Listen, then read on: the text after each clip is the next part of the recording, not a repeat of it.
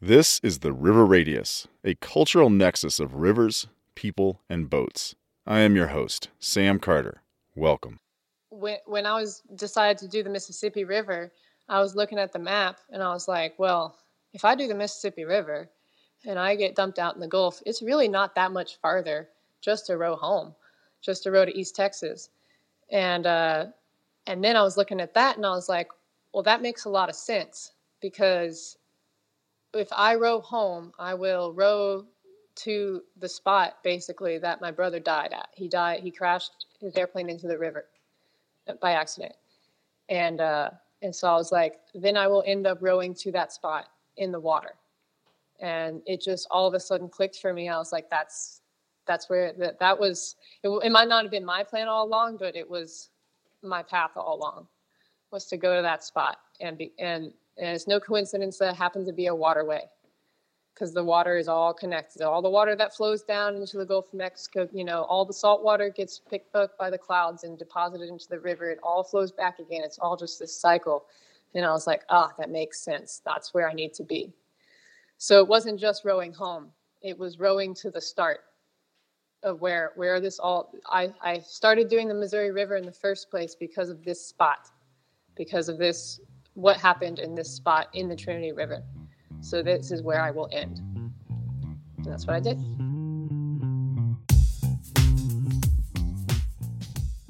This episode comes to you from a Grumman canoe and the biggest rivers in North America. Ellen Falterman grew up in East Texas with her folks and two brothers running around the back forty, barefoot, hunting, and alive. Her dad is a pilot, and so is she. And so is her brother Patrick. In two thousand sixteen, her brother Patrick unintentionally crashed his plane into the Trinity River in Texas, a river that flows to the Gulf of Mexico. His life ended that day. Ellen was twenty-one. At some point during the year after her brother's death, Ellen decided that she wanted to be in the middle of an adventure on the one-year anniversary of his death. She settled on her second ever river trip, the journey of paddling the Missouri River from Three Forks, Montana, to its confluence with the Mississippi River at Saint Louis, Missouri. She would accomplish that goal, and upon seeing the confluence of these great rivers, and with a two-year break, Ellen then embarks on a full-length trip down the Mississippi River from Minnesota to the Gulf Coast of Louisiana. And then the final stage, the rowing home from the Mississippi's mouth along the Gulf Coast and through the Intracoastal Waterway to Texas and up the Trinity River to the same spot where her brother was last alive, all by water. You will meet Ellen after this ad from Jack's Plastic Welding. Jack's Plastic Welding has been working with the River Radius for the entirety of twenty twenty. Jack's year-end sale is happening right now. All Paco pads, dry bags, and boats are ten percent off now until December twenty-third of twenty twenty. This sale is accessible via direct online purchases from Jack's Plastic and from most retail shops that carry Jack's Plastic gear. You can find them on the web at w w w dot j p w inc dot com. That is w w w dot j p w inc dot com. My name is Ellen Falterman. I am a flight instructor. I teach people how to fly small airplanes. Tell us about the Missouri River, the miles you did from Montana to, to Saint Louis, how many days the whole trip was, time of year, where you started. That was uh, about four years ago in twenty sixteen. I put in um, at Three Forks, Montana, the intersection of the, the Madison, the Jefferson, and the Gallatin rivers converge. And that's considered the navigable headwaters of the Missouri River. So I put in there and I went twenty-three hundred miles, you know, all the way through the Great Plains and down through Missouri at the confluence of the Mississippi River in Saint Louis. Um, and that took me one hundred days exactly. I didn't plan on it being exactly one hundred days. It just worked out to be a great number. And um, that was in the summertime. I put in, like, I think around June and then finished July, August, September. Yeah, October. That makes sense. And this trip was solo? It was. And what kind of boat did you have on that trip? It was a eighteen-foot epic kayak that was loaned to me by a friend.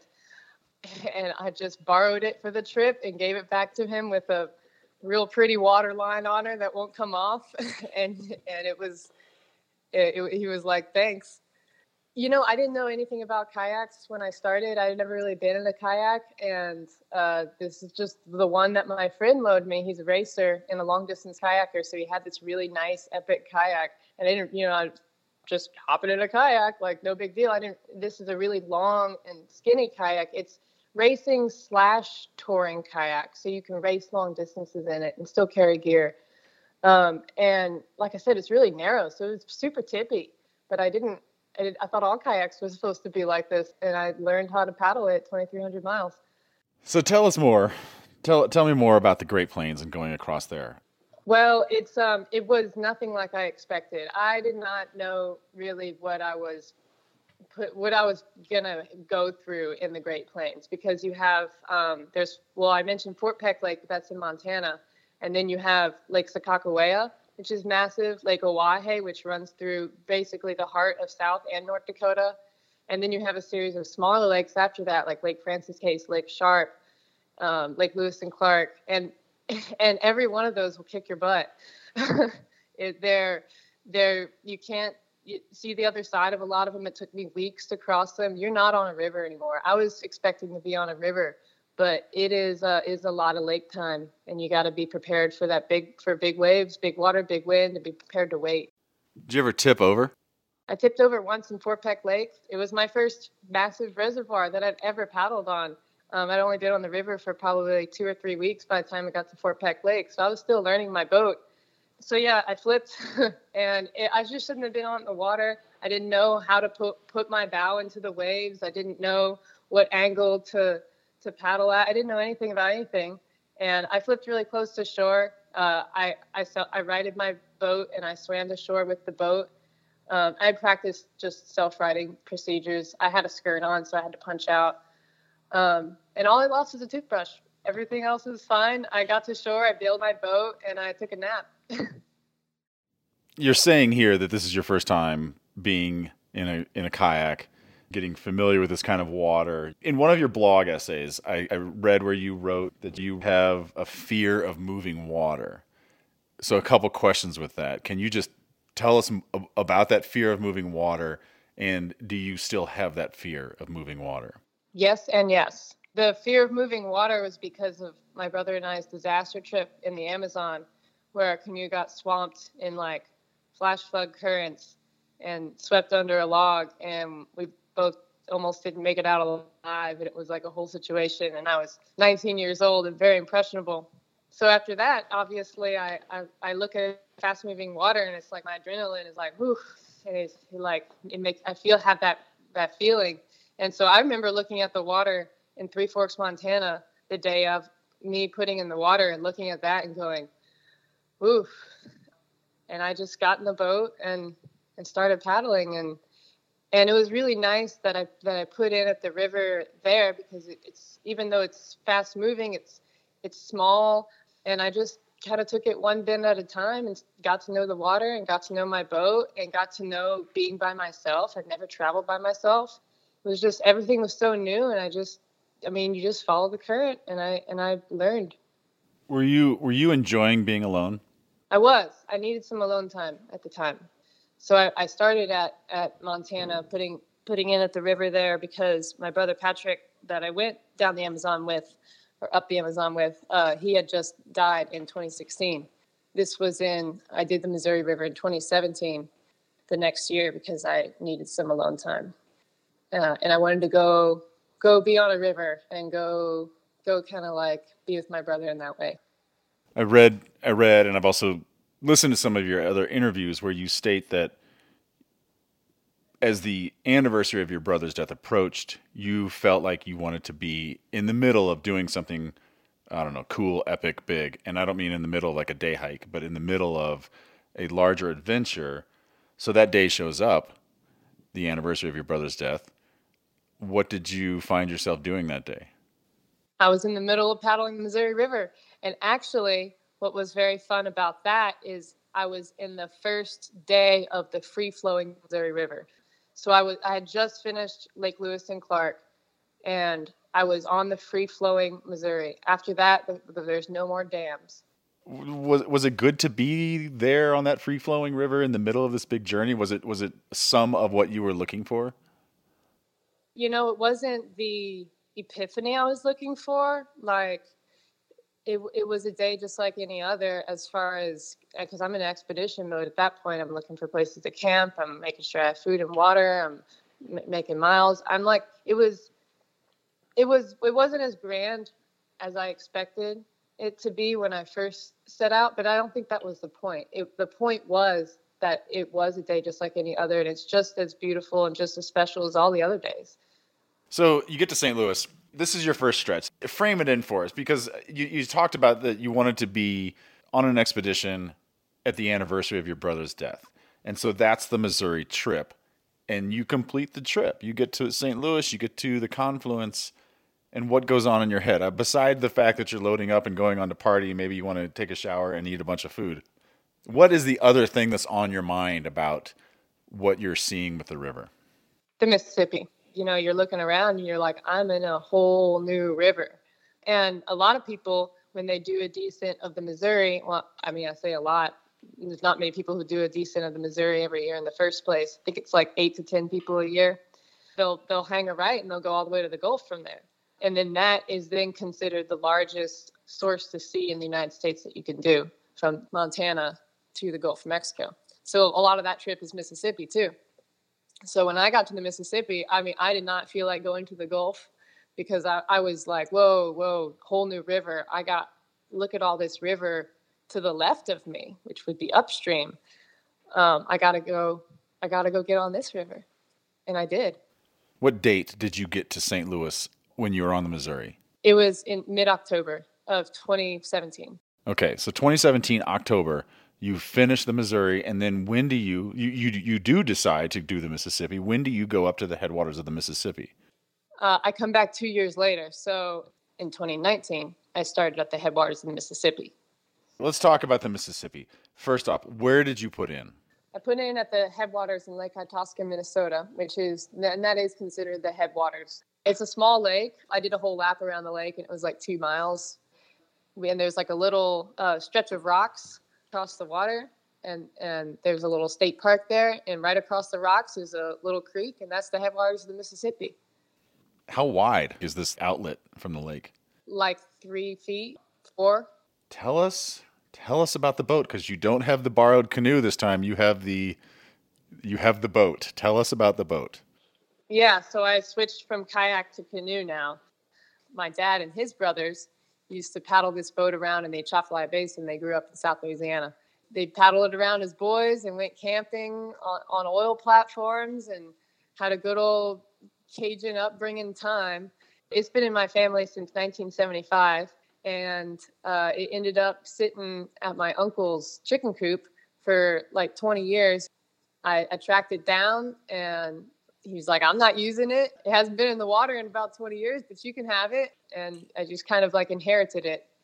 You know, trip number one in the Amazon was with a canoe, and that was a disaster. And that's why I decided to switch to a kayak, because I, I wanted hatches, so my shit would be, you know, stowed. And then I didn't like the kayak life because it was very constricting, and I was just sitting down all day. And so I was like, okay, I'm, I'm going to go back to a canoe, but I don't want to swamp and lose all my gear again. So I put a pair of oars on this canoe, two nine-foot oars. They act like outriggers, and they keep my boat super stable, and they allow me to maneuver a boat that, I mean, it's a seventeen-foot aluminum Grumman canoe. She, she's a hoss for me, because I'm one hundred five pounds. So I cannot maneuver a seventeen-foot aluminum canoe by myself with a single-bladed paddle, but I can with two nine-foot oars. And the rowing setup, when I first heard about this thing, I thought, oh, man, this is some homemade rowing gig. It's going to be janky, but it's actually pretty smooth. Did you, you bought it as a package? Yeah, yeah. Here's a plug for Gary Piantadosi and his uh, rowing rigs. The first time I saw a rig like this, I was on the Missouri River with a group of friends, actually. And this guy shows up in this massive wooden canoe with this pair of oars. And I'd never seen anyone row in my whole life, except for like on the Olympics and T V or something. And I was like, wow, that is the coolest thing ever. And he let me row the rig. And of course, I was terrible at it. And I thought, I was like, I gotta, I gotta get my hands on this. And he just gave me the, the name and the website, and I bought I bought it, and it came in the mail. Did you did you just love that boat? Oh, I lo- I I'm just I, I try not to be attached to objects, but man, I'm attached to that boat. How did that boat change your relationship with the whole journey? Um, so much for the better, because now, uh, as once I, I got comfortable with the rowing motion, and, and I was, you know, cause you kind of have to think backwards, but once I got confident with that, it was like, it was like a dream. It was like fine. It was like a big sigh of relief. It was like, finally, I'm comfortable on the water. Finally, I'm confident in my boat. It's a great, it's a great motion. It's a whole body motion. It almost feels like, like breathing. You you move with the breath and you move the body. I'm fully convert over to rower. You're coming down the Mississippi. You're in Minnesota. Tell us some of the things you're seeing between Minnesota and Saint Louis. What do you what's going on in there? Well, there's twenty-nine locks starting in uh, Minneapolis is the first lock, and you got to go through every one. Before you even get to the lock, you know the lock's coming up because the river slows and widens because it makes a small lake almost, um, because that's the whole point of the locks, is that it pools the water to where it makes it deeper so that you have at least a nine foot channel. That's what the tugboats need, is a nine foot channel. So you're going along and the river gets wider. The river starts slowing down. You're like, okay, lock's coming up.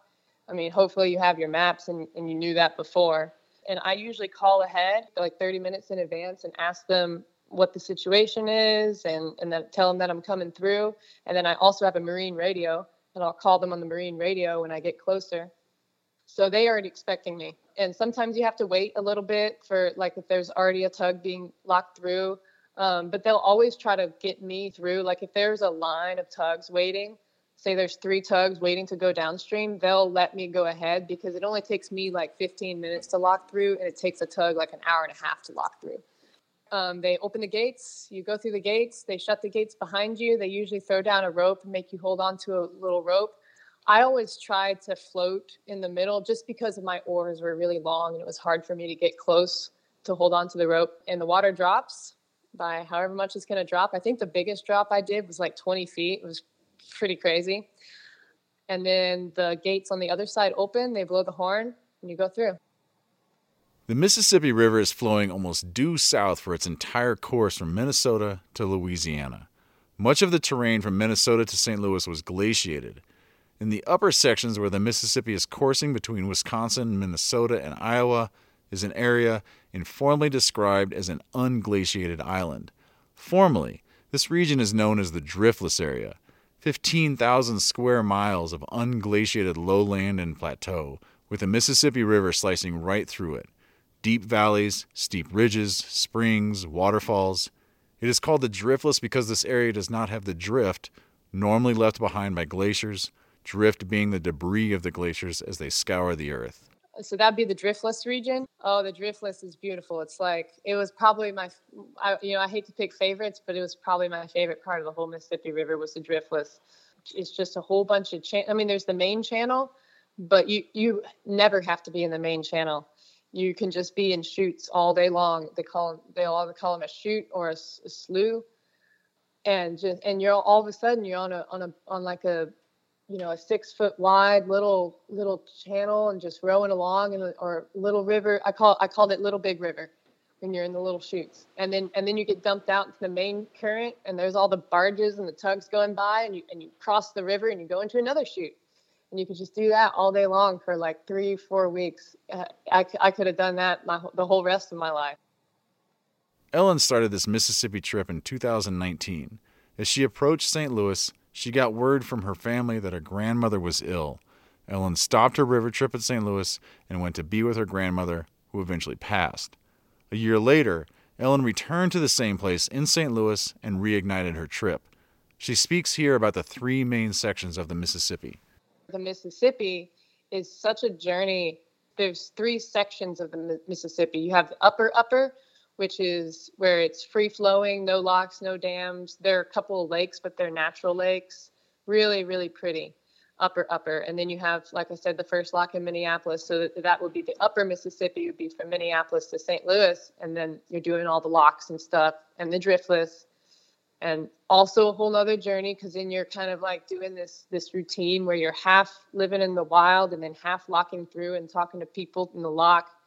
And then after Saint Louis, it's big boy school, and you're you're dealing with a lot of traffic. You get to Baton Rouge, New Orleans, you're starting talking ocean ocean traffic, big ocean ships. And and when you came from Lake Itasca, Minnesota, and you're in Baton Rouge and New Orleans rowing past all this stuff, it is such a journey. It, it, and I think that that was what makes the Mississippi, like, I can see the appeal of it, because you you, you have that journey on the Missouri, but you don't you don't get to see the evolution of the traffic. The fact that it's like such a, a main vein of our country, that shipping channel, uh, you know, it's it's it's a must do.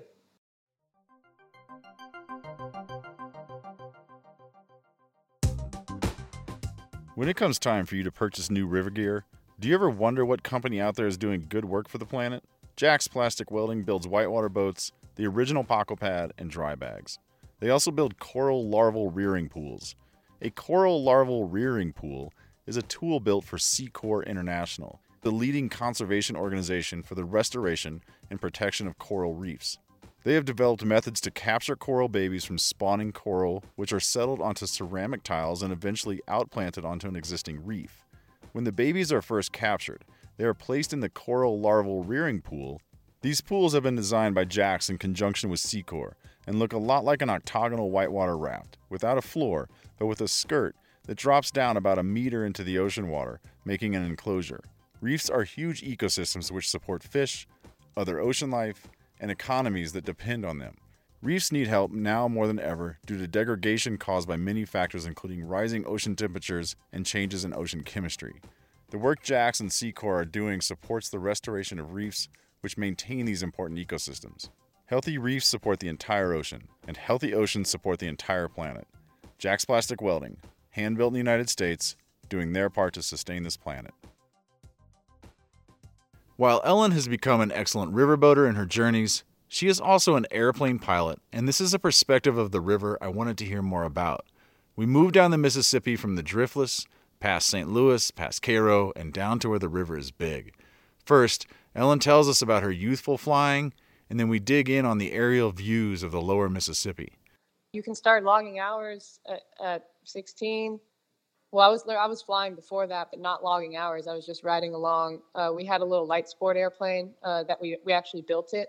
You can you can build your own airplane. It's called an experimental airplane, and so we built that when I was like fourteen. So I learned I kind of like unofficially learned how to fly in that, and, I, and that was really fun because it was it was a such a light airplane. You've got really good stick and rudder skills. If you're not on the stick and rudder, the airplane won't fly. Whereas if you hop in a Cessna and you kind of forget about the rudder, the airplane's like, oh, I forgive you. It's like way too forgiving. And I grew up on a short grass strip. I learned how to fly on this short little narrow strip. So I'm used to do, I, I, I like I like doing that kind of maneuverability, having that ability to fly the airplane and it respond. Do you love your job and flying? I do. I absolutely love it. I've been a flight instructor for five years, which is like, Four years, way longer than most people do it. Most people my age just flight instruct long enough to get the hourly requirement of fifteen hundred hours to go join corporate regional airlines. I got my fifteen hundred hours and I'm just still keeping going. And it's like, why why fix it? It ain't broke. I, I love doing it. I think it's important. I don't really like teaching anything past private pilot because that's the foundation. If you don't have good private pilot teaching, the rest of your flight career is going to be hard. I also believe that, I mean, all, my brother died in an airplane crash while I was an instructor. So all of a sudden, flight instructing became so much more important to me than just teaching people how to fly and making money doing it. It became like a an important thing that I make sure my students aren't killing themselves and aren't aren't killing their passengers. It it's like, it's on another level now. So you took a flight. You you talk about it on your, I think it's on your Instagram, in April of twenty nineteen, to go look at the river that you're going to be boating down. So I'd like you just to talk about a few things. You know, what did you see that day? And then what does a river look like from a plane? And I and I want to say I've certainly you know, I geek out in a plane. I'm uh, it's typically a commercial plane, and I'm in the window, and I love to look at rivers, and so I have that view. But I feel like you're in a plane, you're in control of the plane. You can get really close to the river. You understand currents and braided streams. What does a river look like from a plane? Oh, I mean, you think it's pretty from the water. I, I've, I've, I mean, I've been flying for eight years, and I still don't get tired of looking at shit from the air. Um, my face is glued to the window every flight, and I do it like every day. But from the air, you get you looking at a river. And I actually just yesterday I flew over the Atchafalaya. I took a flight to Houma with a student, and I actually got to fly along the Intracoastal Waterway that I had just finished rowing a couple months ago. So that was also really cool. But you get you get this grander sense of the flow of water. And you know how, like, when you when you look at, at the water in a ditch, or maybe water, you know, coming out of your hose, water making a, a new path on something, um, it, it flows the same way. And when you when you go and you look at a river from up high, you see the same flow of water. Like, it's finding, you know, of course, the easiest route. And, and there's a reason that it makes certain turns. And you get just this sense that water on a massive scale is doing the exact same thing as water on a small scale, and you just you put it together. So then my next question is, how does the how does the aerial view support your boating experience? How does that help you navigate these huge rivers, but also just navigate currents and flow and understanding the next best place to take your boat? Well, it, it helps me understand the next best place to camp. Because you're thinking about, okay, well, if the water is going to make a bend here, it's going to be flowing down here. When water slows down, it drops sediment. Okay, and especially like um, on when I was off the river and doing stuff on the Intracoastal Waterway and stuff on barrier islands, I, I really had to think about, okay, is there, there's an incoming river, so there's going to be a little bit of a current entering a no current place, so there's going to be sediment dropped here, and and. You you think about flow and sediment a lot. I mean, from the from the air, it just helps you visualize what, you know, the water upstream and it pushing and why it's doing the thing it's doing. Like I said, it's just it's just a this big grand scale of something that you can look at on on the ground of, of anything. Water doing anything will do the same thing. By the time you're down low on the Mississippi, the the Missouri has come in. The Ohio has come in from the east. You have the Arkansas coming in from the lower southern Rockies. The Red River from Texas is coming in, and lots of these other rivers are coming in. You know, the research I did says at that point, the watershed is collecting water from about thirty-two states within the United States, a little bit of Canada.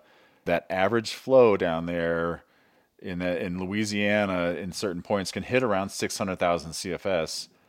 Peak flows, three million C F S. The river world is transformed. The the ground is wet. Things are really wet. There's a lot of water. There's a lot of a fluctuation in the volume and the height of the water. And there's two things that I would like you to talk about and help us understand these. One is this Bird's Foot Delta, which is further downstream. The other, I've been saying it as the Atchafalaya River, and you say it. How do you say it? Atchafalaya. Yeah, that place. It sounds fascinating. It sounds like this other place that the river wants to go. I heard it termed as a distributary, as opposed to a tributary of the Mississippi, but a distributary. In your blog somewhere, you talk about that your grandpa told you that that place was a creek when he was a kid, and today it's a major river. It's a National Heritage Area. It's the, quote, heart of the Cajun country.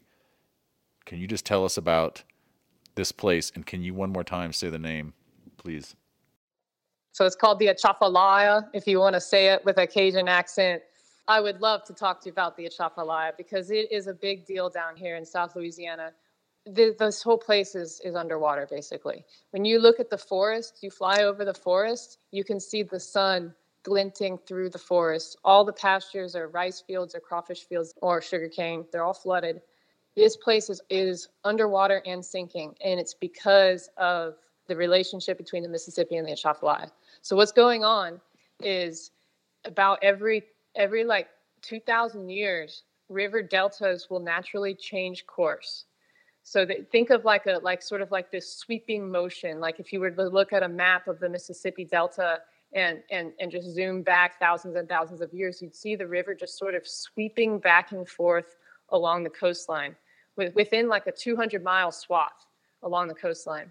And what's happening there is when the river, when rivers deposit into the ocean, obviously the river will slow down.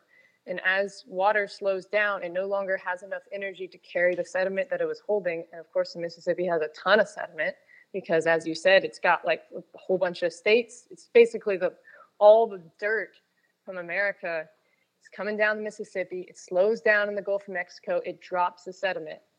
As it drops sediment, it will create land. And we all know that rivers will naturally want to take the easiest course. So once it creates enough land, it's going to divert itself around the land that it just created and make a new delta. And then and then that delta will get filled up and it'll divert again. And this, and the important part about this process is this is what feeds the marsh. This is what feeds the wetlands sediment. So if, if we keep, if we don't let the river change course, then the wetlands will no longer have all the nutrients that they get every couple thousands of years, and they'll start to die, which is exactly what's happening. How are we not allowing the Mississippi to move? What are we doing to keep it in place? With levees. The Mississippi River has levees, you know, as far up as uh, out, out of Louisiana. I mean, the river wants to change course at the Atchafalaya. That's why the, the Atchafalaya is such a big deal right now.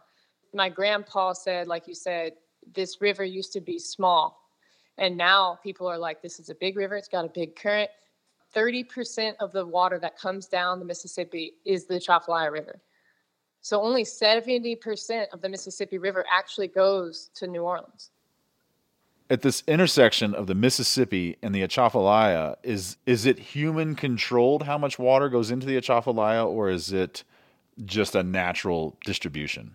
It's human controlled as far as how much water, but but we can only control it so much. Like we we can only stop so much of it. We can't we can't stop all of it. We can only just kind of like half, you know, especially during spring, when the springtime flood comes, we, you know, that helps keep Baton Rouge and New Orleans from flooding, is we, we have to let some water down the Atchafalaya. So it, the Corps of Engineers deals with all that flood control, but as far, I mean, we can't we can't just shut it off and stop it. There's no stopping it. We just, there's just kind of some halfway control of it. So the river is naturally just going to, it's one day there's just going to be a flood, and and the, the river will no longer be able to contain itself, and it'll just go down the Atchafalaya, and there's nothing we'll be able to do to stop it. And it's going to flood a bunch of people out, and, and people might die because the river's going to change course eventually one day. And so why don't we just facilitate the process so that way we can evacuate people and and and coordinate everything and make it happen, because we know it's going to happen. And I also saw in your in your social media, your Instagram, I think it was, that you in, in one of your descriptions of the Bird's Foot Delta, and you have a great picture from your plane that really helps to see the Bird's Foot. And you also draw on that picture, like which path you took on your canoe. But you talk about that. The delta is dying of thirst, even though it's underwater. Yeah, that's what's going on with the Bird's Foot Delta. The Bird's Foot Delta, it should not exist. It is highly unnatural area. It, it, the the river's just been been like strung out into the Gulf of Mexico, and it's just so basically all the sediment that that the Bird's Foot Delta is made of should be sediment that the wetlands need to thrive and live. So it's just getting dumped out into the Gulf of Mexico, just like uselessly, all this really nutrient rich water. And that's why the Bird's Foot Delta is just built up. When you look at a map of Louisiana, it's just like sticking out just randomly way into the Gulf. This is not on my mind. I, I live so far away. Are the people there in Louisiana, is that this must be on their mind? Oh, yeah. Everyone around here knows about the Atchafalaya and about the, how the river wants to change course. Even even just common people who don't do river stuff know about it. It's common knowledge around here. Like I said, one day there's going to be a flood, and we just won't be able to stop the river. We can only, we we are just we're like little ants making little dams, and if we can only do so much against the power of nature. So we got to use our brains to to figure out how to safely proceed. Ellen ends her Mississippi River journey at the Gulf of Mexico. She turns to the west in her canoe and starts rowing for Texas.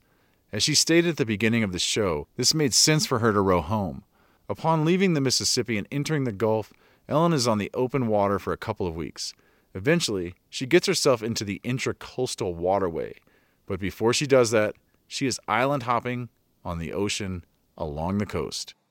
It took about two weeks to get from the Mississippi River mouth to the Intracoastal, along the Gulf of Mexico. Before I could even get to the Intracoastal, I had to make my way because the Intracoastal um, breaks off in New Orleans. I, I passed my exit, basically. I saw the, the mouth of the Intracoastal, basically, on the Mississippi to my right, to my west. And I was like, there's my ticket to Texas. And I passed it on purpose because I wanted to go all the way to the Bird's Foot Delta. But then I get to the Bird's Foot Delta and the Intracoastal is like way inland. So I had to make my way along the barrier islands, go island hopping, and then hit the first bayou. And the bayou will take you inland. I rode upstream on the bayou and hit the Intracoastal from there. So it took me a couple weeks just to even get there. What is a bayou? They're almost like small small rivers. Um, they don't have a lot of flow. They, they're just, uh, they, they connect the water, basically, because there's so much water around here and this place is so flooded. It's basically the channels of the floodplains. When you were between New Orleans and the, and the mouth of the Intracoastal, and you're you're island hopping on these barrier islands, was that pretty awesome out there? Oh my gosh, it was incredible! It was my first time on the ocean ever. It, I had never been in saltwater before. I, I was I, I became a beach bum. I was like camping, you know, and I, and I rode along the surf side too, because the waves in South Louisiana are really small, and you can launch in and out of the surf. And I had a blast. I just did beach bum camping. I made friends with the dolphins. I had never seen dolphins ever. And now they're breaching in front of my boat. And I'm just like, you know, in awe. I, and there were some, some big storms that came through. And I just uh, I just battened down the hatches and, and took it. And uh, all, all my stuff was getting rusty, and I didn't know why, because it's my first time ever in saltwater. It was just a, it was a great transition just to just throw myself out there and in this canoe that I was really comfortable in at that point and row on some big water. It was awesome. When do you start fishing on your journey? I would just troll mostly because I row at a pretty good trawl speed, uh, depending on the current. And so I was hitting some catfish down like South Louisiana. I really wanted to fish in the Gulf of Mexico, and I tried to fish in the Gulf of Mexico, and I got gifted a pole while I was in the near the Bird's Foot Delta area. And someone someone gave me like a really nice pole that I can fish in saltwater with, and some really nice lures too. And I threw them out there, and I just I didn't I I tried I tried, but I didn't succeed, so I kind of like gave up. And I was uh, in. I kept catching a lot of rocks, a lot of rockfish, because I was. I didn't want to get too far away from shore. I, I wasn't confident to leave the shore very far. Um, I did. Ca- I, I would fish in the surf sometime from camp because there were some storms that came through. So I just kind of fished while I was waiting for the storm, and I caught a stingray. I would catch cra- crabs with a net in, in the surf. Uh, just you know, when you're lo- walking along the surf. You just see those blue crabs in there, and I just caught them with the net. How many days into your Mississippi journey are you at when you're out there on the barrier islands catching crabs? Oh, at that point, I was like three months on the water. Tell me about this, like who you've become in this time frame. You you see the pictures of you out there. You look like you don't look like you're going home. You look like you are home. Your descriptions, catching fish and hanging out with dolphins and catching crabs. I mean, it just sounds like that's the way. That's the life. Who have you become, and and what's with you still? Because you now are back to truck life and paycheck life. That's a great question. I, I really like what you said. Like, I'm not going home. I am home. I might, I might steal that. But that that's really what it felt like. And And uh, the transition has been it's been rough, to be honest. It's been a interesting transition. And at this point, this is my fifth expedition. This is the fifth time that I've gone out and, you know, lived that that life and come back into society for the fifth time. And you think it's going to get easier, but honestly, I think it gets harder every time because you get more and more comfortable out there.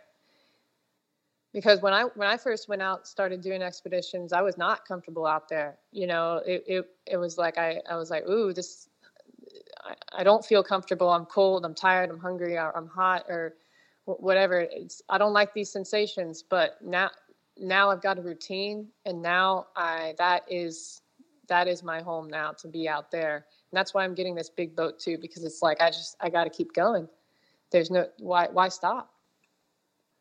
Um, but I've changed as as a as a person, and I think I don't think back to this summer. I think back to the Upper Mississippi, and and I've been doing a lot of thinking actually. And I've only been off the water, like I said, for a month, and I'm not. I'm thinking all the way back to, to Missouri, and I'm and I'm glad we talked about the Missouri River, because it's like that. That's what started the whole journey, and now my river journeys have sort of like come to this definite end.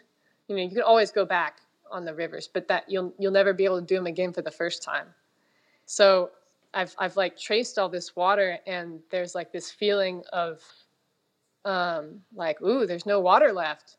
And so to there's no more water left to explore, you know, of course, that's a ridiculous thought. I can always go on the Ohio, the Arkansas, I could do that. But I got dumped out in the ocean.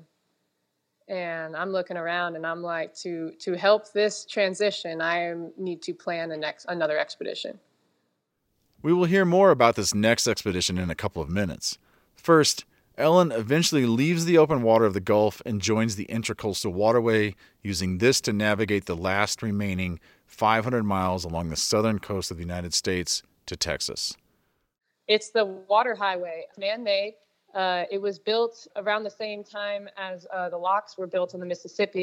There was like a whole time where we just made all the water highways happen. Mississippi, Intracoastal. So the Intracoastal goes all the way from Texas along the coast to all the way to, to Florida. And then it goes up the eastern seaboard as well to New York. It's it's where all the shipping happens. Instead of instead of all the shipping happening to happen um, offshore, now the tugs, I mean, they can only take so much Um, waves and wind, so that gives them a sheltered highway basically to, to push their loads. I was only in a coastal for about a month, I think, and it was about five hundred miles.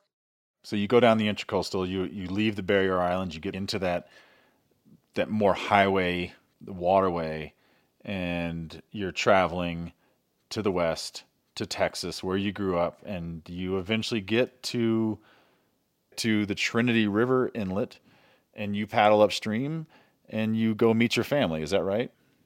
That's right. Where do you meet them? Why?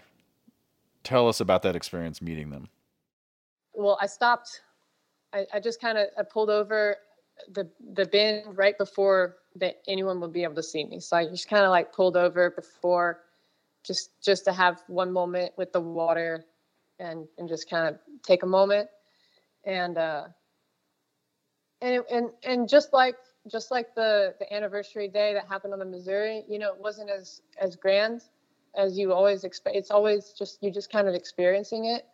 But I do I do remember there was like this moment where I rode over the spot where the airplane crashed, and it, and I had this weird thought that like, oh, I hope I don't accidentally run into them or, or hit, you know, catch my boat on, on the, you know, like you would catch a snag. And then I was like, well, that's ridiculous. Of course they pulled the airplane out like that. No. And it was just like a weird, I had sort of that moment. Um, and then when I saw my parents and, and everyone again, it was like, it was just like another day, just like another stop. It's just very, very weird to, to have a momentous sort of event. The last like four years of my life just sort of ends, just like just like the, the river just sort of ends into the ocean, just sort of anticlimactically. But I think that was that was right. That was that was the way. I didn't want a big ceremony or a big thing at the end. I just wanted to quietly do my thing. Running the biggest rivers of the Great Plains is behind Ellen. She is now back to work as a flight instructor and being with family. And she is planning her next great expedition. An around-the-planet ocean trip, not by sail and not by motor. This will be an Ellen-powered rowing expedition. Basically what I was thinking of when I was coming down the Mississippi last summer I was obviously thinking about the ocean already because I'm thinking about where I'm going. Um, and I was like, well, maybe when I get to the ocean, you know, I can do my next expedition. I can do like a like a lap of the Gulf of Mexico or something. That'd be kind of cool, you know. And then I'm like, well, you know, if I do a lap of the Gulf of Mexico, then when I get like to the Yucatan Peninsula, I'm probably just going to want to keep going south, because if I have made it that far with whatever boat I have, I'll, I'll probably just want to keep doing my thing. And I'm like, well, if I do that, then I can go to Panama, and then I can go through the Panama Canal, and then I could be in the Pacific. And then I was, I just kind of like started thinking about where I could go. And, and I eventually ended up deciding that I could go around the world. If I have a boat that's capable of going across oceans, then it's capable of going along coastlines. And if it's capable of going across oceans and coastlines, then you just, it's just a matter of putting it together. Ellen made the down payment on this boat, and you can see it on her website. She's targeting a twenty twenty-two launch for a six-year planetary rowing expedition. Ellen is looking for sponsors. You can find her on her website, ellen magellan expeditions dot com. She is also on Instagram and Facebook as the same. I feel like this is this is not just for me at this point. It became much bigger than me. It became about other people and and their dreams and their inspiration, and basically like, hey, you know, I'm doing something that seems impossible. You know, what what what's what's the dream that you have that that's been on the back burner forever? You know, why why why aren't you doing your dream right now? What what's you know, it, it's I think other people need it just as much as I do.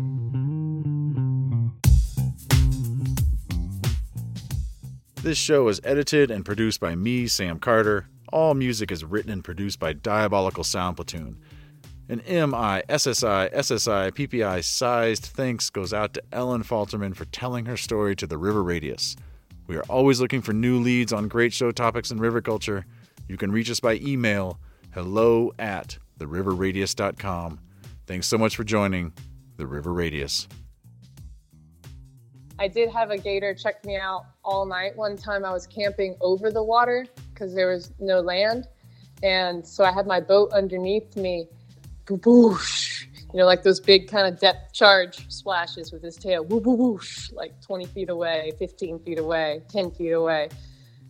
And I'm like, what am I going to do? Move in the middle of the night? He's just going to have to deal with it.